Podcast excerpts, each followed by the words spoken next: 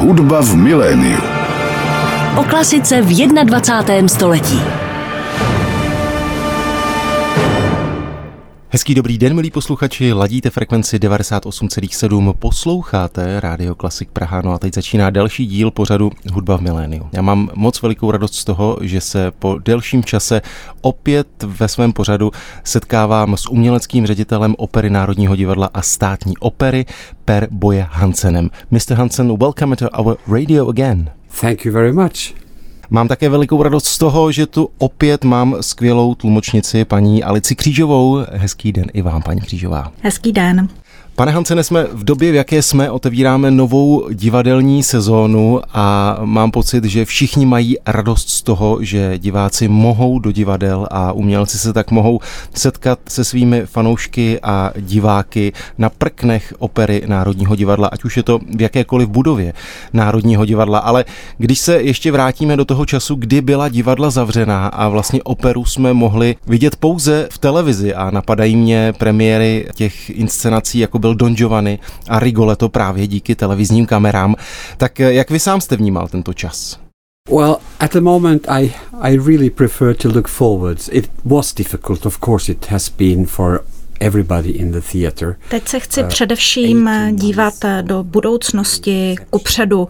Každopádně těch uplynulých zhruba 18 měsíců byla velice náročná, těžká doba, výjimečně náročná. Ale teď vlastně úplně všichni, zpěváci, hudebníci, orchestr, sbor, úplně všichni jsou plní energie a naděje a těší se na budoucnost. Každopádně myslím si, že i z toho těžkého období jsme se poučili, a to v tom smyslu, jak důležitou roli živé umění hraje. Ty premiéry divadelní, premiéry s diváky Dona Giovanniho a Rigoletta byly před pár týdny, jedna ve Státní opeře, druhá pak logicky u Mozarta ve Stavovském divadle. Tak jaký vy sám jste zažíval pocit, když jste mohl sedět v divadle, ale ne pouze jako sám šéf a sledovat třeba natáčení opery, ale s těmi dalšími stovkami posluchačů, a jaké bylo to přijetí po prázdninách? Oh, that's actually very hard to explain. When I got back into the Estate Theater for the first Je těžké to nějak popsat. Už když jsem byl na první jevištní zkoušce ve Stavovském divadle, když jsem viděl orchestr, zpěváky na jevišti, tak jsem byl plný emocí, a potom samozřejmě ta atmosféra, když jsem měl příležitost představení sledovat s diváky, ta byla naprosto zvláštní a skutečně plná emocí. I may even add that of course to listen and see Don Giovanni in the house where it was first very. A samozřejmě ještě bych k tomu chtěl dodat, že vidět Dona Giovanniho a vlastně vyslechnout si tuto operu v divadle, kde měla tato opera v roce 1787 premiéru, je skutečně nevšední a pozitivní zážitek. Pojďme se teď tedy odrazit od plánovaných premiér té letošní sezóny, tak zmínili jsme Giovanniho a Rigoletta.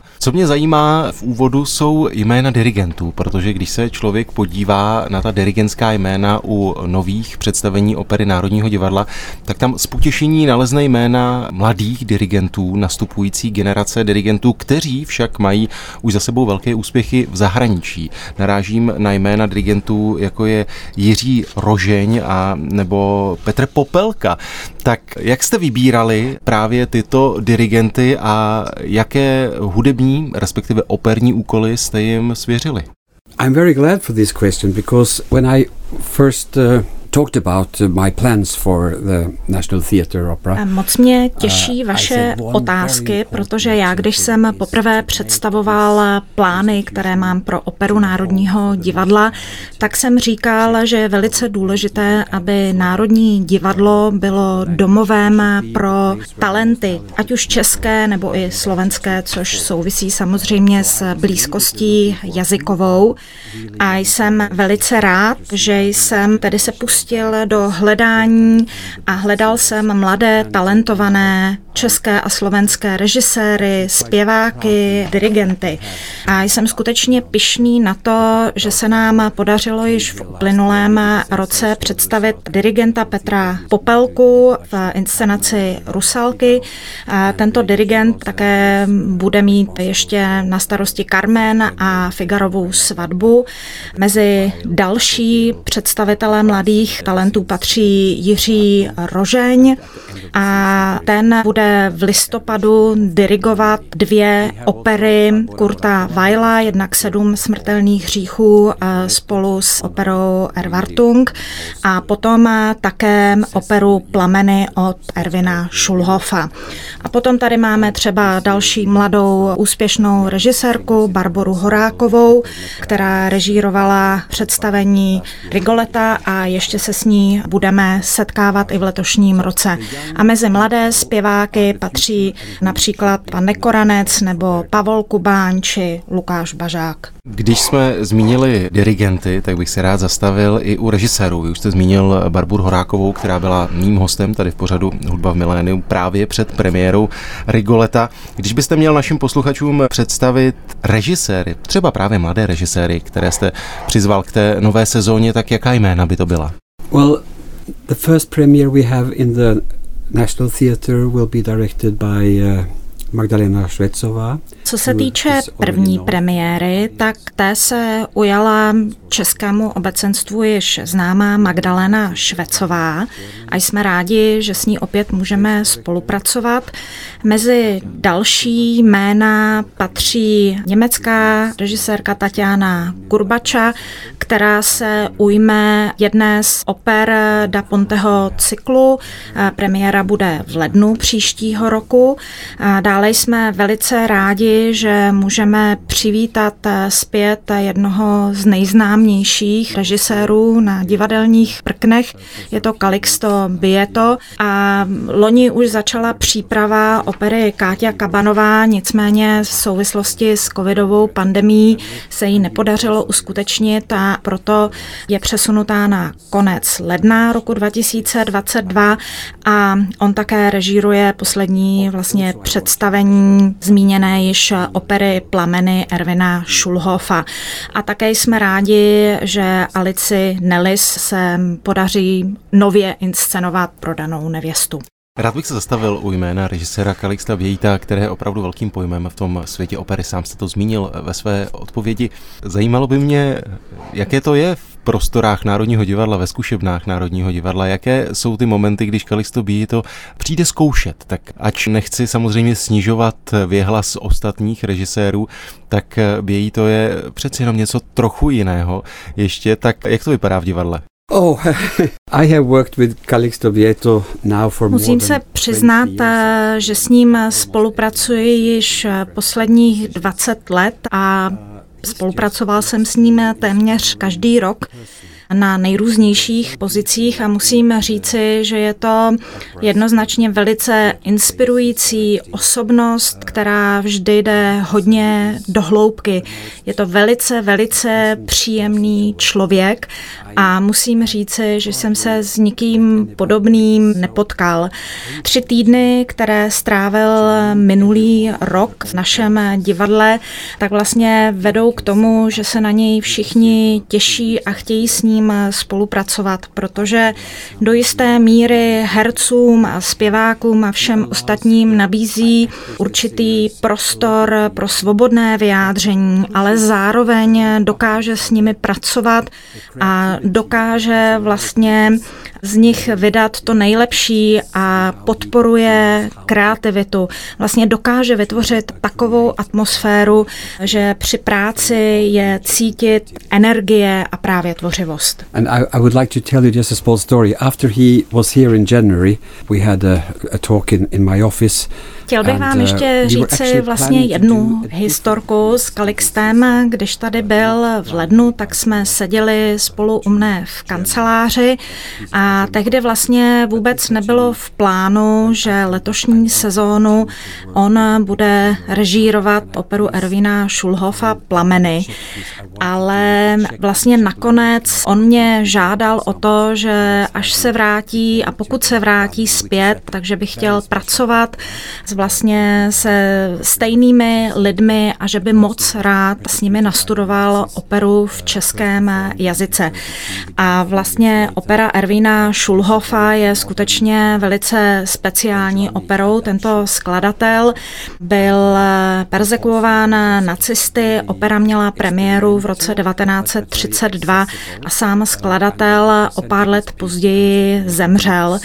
Je to vlastně moderní adaptace tématu Dona Giovanniho a je to do jisté míry experimentální opera, která je ale velice přístupná. A když jsem o tom Calixtovi řekl, tak jeho to skutečně velice zaujalo a to také svědčí o tom, jaký je člověk, který vlastně přijímá ty výzvy a vždycky k nim přistupuje velice tvořivě. Mým dnešním hostem je tedy Per Boye Hansen. Povídáme si o opeře Národního divadla a Státní opery. Pane řediteli, zajímá mě jedna věc. Rád bych otevřel téma hudby 20. století v opeře Národního divadla. Když člověk sleduje různé operní domy po Evropě, tak dá se říci asi především vzhledem ke covidové situaci se rozhodli upravovat své sezóny, myslím tu aktuální.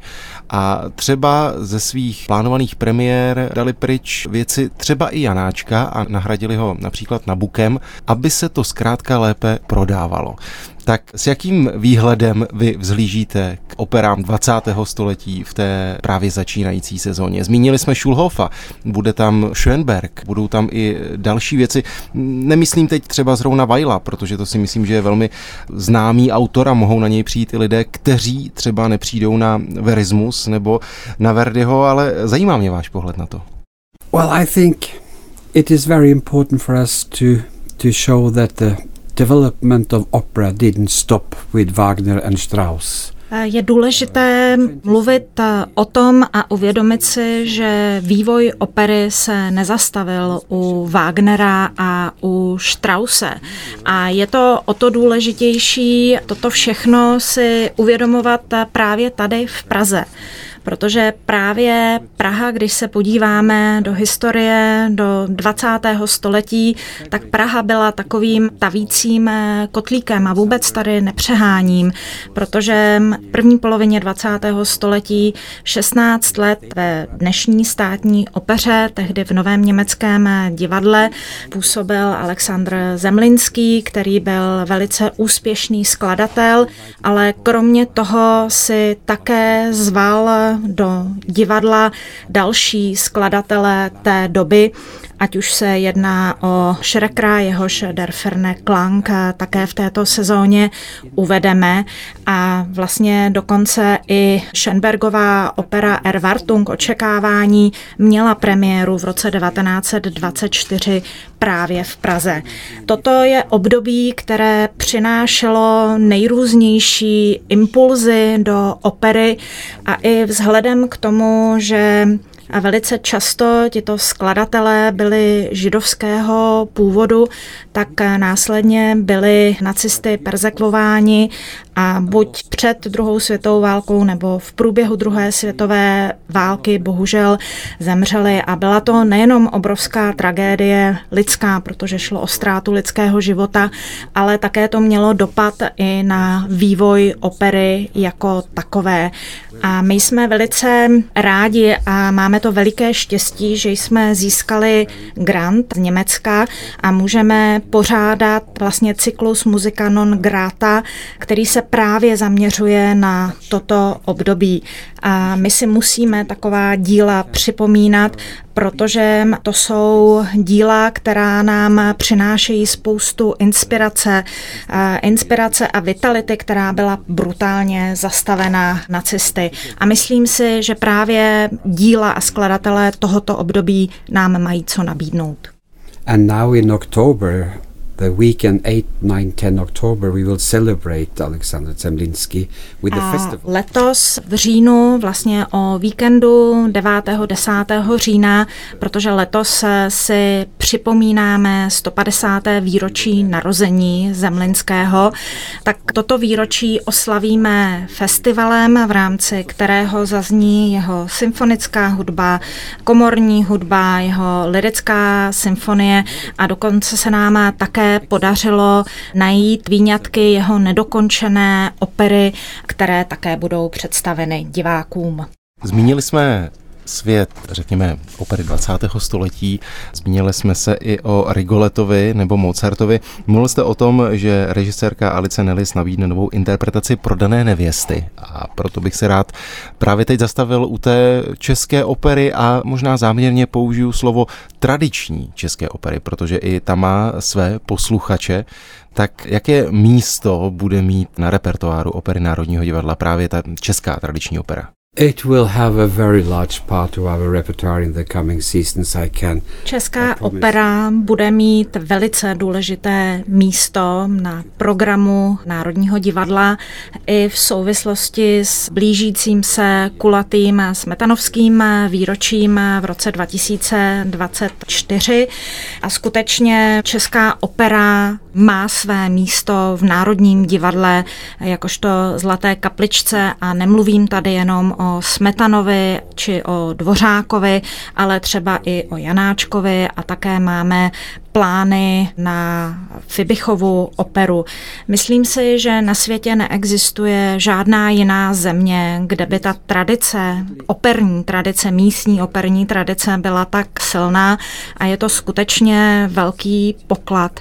Ale nechci říci, že bychom se měli k české opeře chovat jako k muzeu, ale měli bychom se snažit českou operu oživit, ukázat ji v aktuální podobě a poukázat na všechny ty bohaté tradice, které má. Každopádně česká opera je a bude jedním z pilířů na repertoáru Národního divadla. Vzpomínám si na to velkolepé znovu otevření budovy Státní opery, pokud se nepletu, tak to bylo v lednu loňského roku, kdy se s velkým leskem otevírala tato budova. Pak se zavřela divadla na mnoho měsíců, tak samozřejmě je mi jasné, že divadlo není zavřené nebo nebylo zavřené po dobu pandemie, jsou tam i baletní představení, ale jak to vlastně aktuálně teď vypadá v budově Státní opery a jaké plány má se Státní operou právě opera Národního divadla a Státní opery? We just opened the season, as you mentioned, with the premiere of Rigoletto. We have had already a revival of La Traviata. Ano, již proběhla premiéra Rigoletta, plánují se představení Traviaty, Tosky, La Bohémy a určitě romantický repertoár, to znamená Puccini, Verdi, Wagner, bude hrát velice důležitou roli ve Státní opeře. A nakonec Wagner, jehož operu Bludný Holanďan uvedeme konečně v lednu příštího roku, je velice úzce spjat s tímto divadlem a nejen tedy prostřednictvím zakladatelem tohoto divadla, ale potom i v době, kdy tam působil jako ředitel Zemlinský, tak Wagner hrál důležitou roli. Nicméně chceme také, aby ve Státní opeře se představil repertoár oper 20. století a také chceme i nabídnout nějaká překvapení. A nechci vám teď přesně říkat, co se chystá, ale zahájení příští sezóny chystáme něco, co by skutečně takovým překvapením mělo být. Myslím si, že se shodneme na tom, že celá řada posluchačů chodí do opery především na krásné hlasy.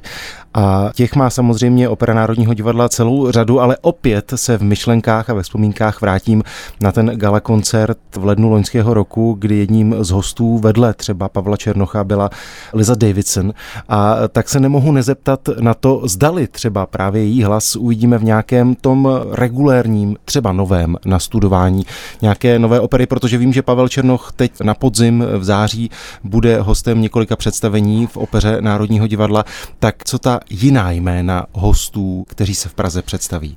I think if you study our casting lists for this season, there is quite a lot of new voices to discover. Když se podíváte na seznam solistů, které máme naplánovány pro letošní sezónu, tak tam uvidíte spoustu nových hlasů, celou řadu hostujících solistů a už tady zaznělo jméno Pavla Černocha v Rusalce a spoustu dalších jmén. Polská zpěvačka Eva Vesna v Tosce, ale i když se podíváte, kdo bude zpívat v Ajdě a v dalších inscenacích, tak tam jsou velice zajímavá jména.